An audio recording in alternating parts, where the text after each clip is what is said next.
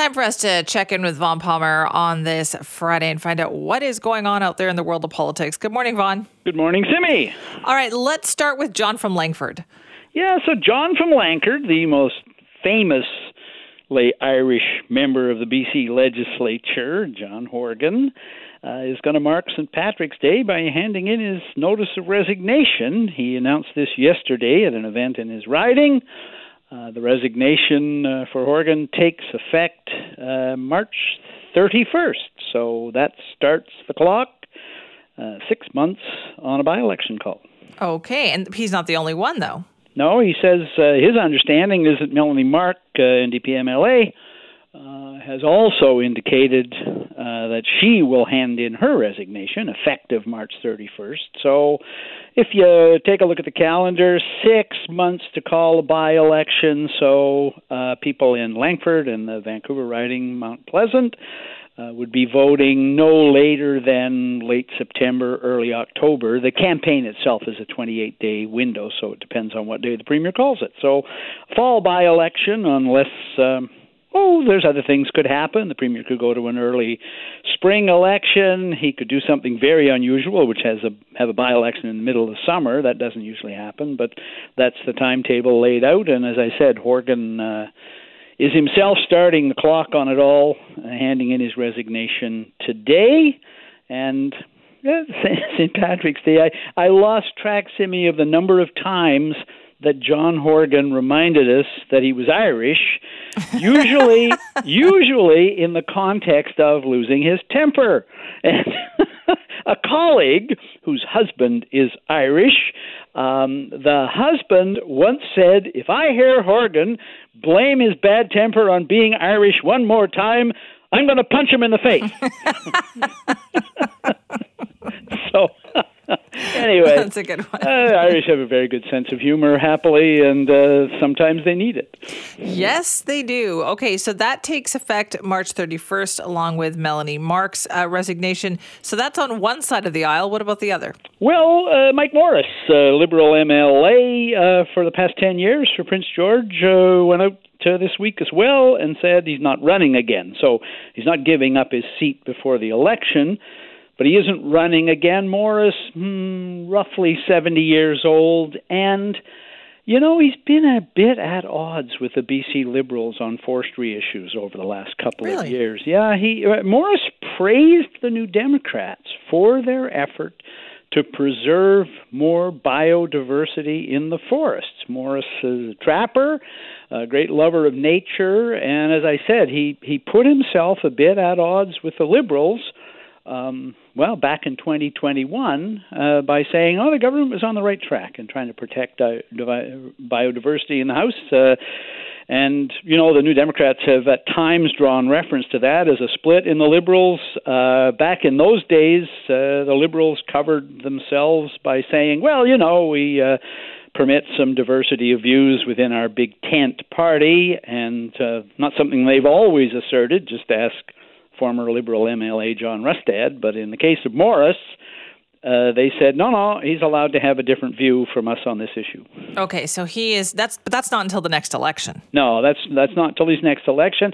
You know the the, the thing about that is um, the the election is on the schedule for the fall of 2024. And by this time, you would normally see, this far ahead of an election, you would normally see the opposition, in particular, starting to organize riding associations, uh, starting to have nominating meetings. But we're in a period of transition at the moment. So um, there's a, an independent election boundaries commission that reports out next month and that will redraw the bounding boundaries of a number of BC constituencies. So you don't want to nominate people to run in constituencies that won't be the same next time. So the parties are holding off on that. And the other thing of course is the liberals have agreed to change their name but they haven't announced the timetable for doing that. So we're kind of uh, we're in a state of flux at the moment around uh, the next election, around nominating candidates, and around even the name of the ridings and of the name under which the Liberals will be running for re-election.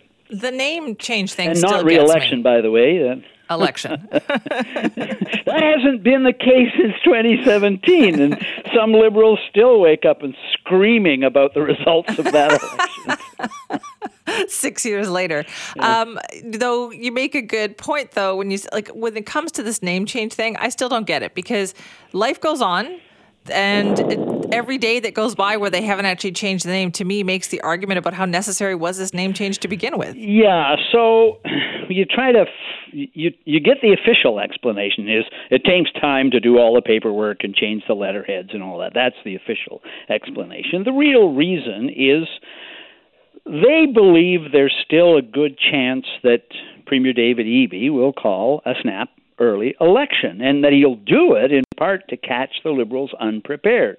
So they don't want to be halfway through the big advertising campaign that they'll have to launch to tell everybody they have a new name and then suddenly discover that oh actually it's going to be, we're going to have to run under the old name in an election that the premier's called with 28 days notice. So I think what you're seeing is they're going to go through the legislature session until the window slams on the last chance for a spring election, and that date is approaching. You're not going to go much.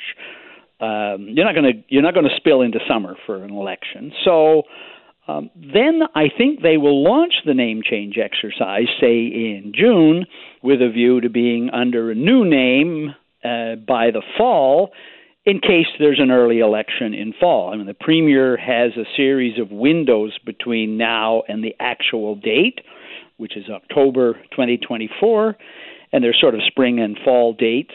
Um, Premier Eby said this week again uh, he believes in the fixed election date. He has no plans for an early election. He doesn't believe people want one.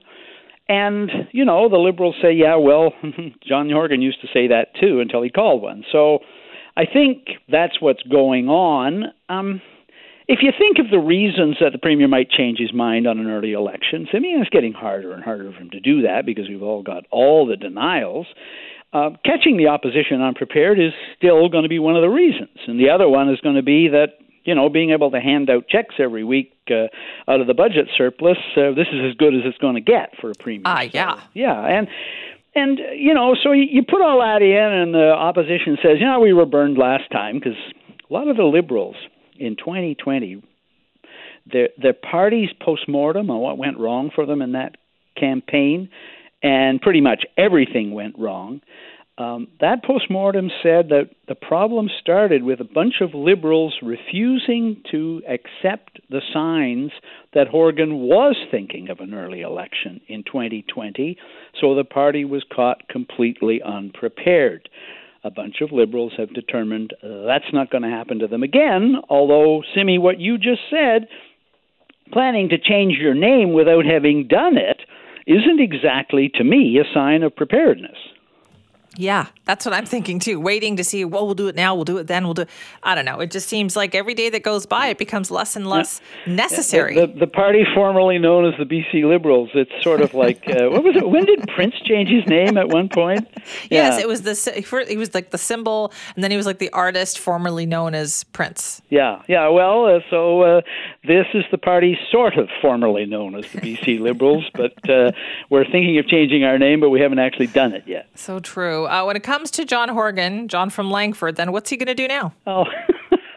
he's very funny yesterday and you know he he's a charm or whatever else you thought of him as premier and so he gets a couple of questions from the media yesterday and the first one is what about betty from Sooke so Horgan used to joke over the years that there was a a, a supplier of uh, a formerly illicit drug no longer uh, in known as Betty from Sooke, and he'd make joking references to her. So somebody asked him yesterday, uh, so uh, why isn't Betty from Sooke here at this big announcement? Because Horgan was presiding with Adrian Dix at the announcement of a big um, uh, urgent care and primary uh, care center in Sooke. And Horgan said, "I don't have to answer those questions anymore to the media. I'm not. I'm, I'm not. I'm. I'm going right, so I don't have to do it anymore."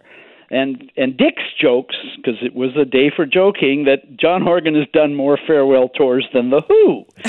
So that's actually a good one. That's not a bad line. Anyway, at the end of it, he does get asked the question, "Well, what's next?" And he said, "Well, I'm going to go on living in Sooke. One of my kids lives here, and I'm wedded to the community. Um, but he said, you know, I'm not going away completely. And he's already told us that he's interested in a federal job that maybe the prime minister, when he clears off his desk, if he ever does, uh, might get around to uh, giving John something to do. So I think it's possible. His name has been brooded about in connection with being Canada's next ambassador to Ireland.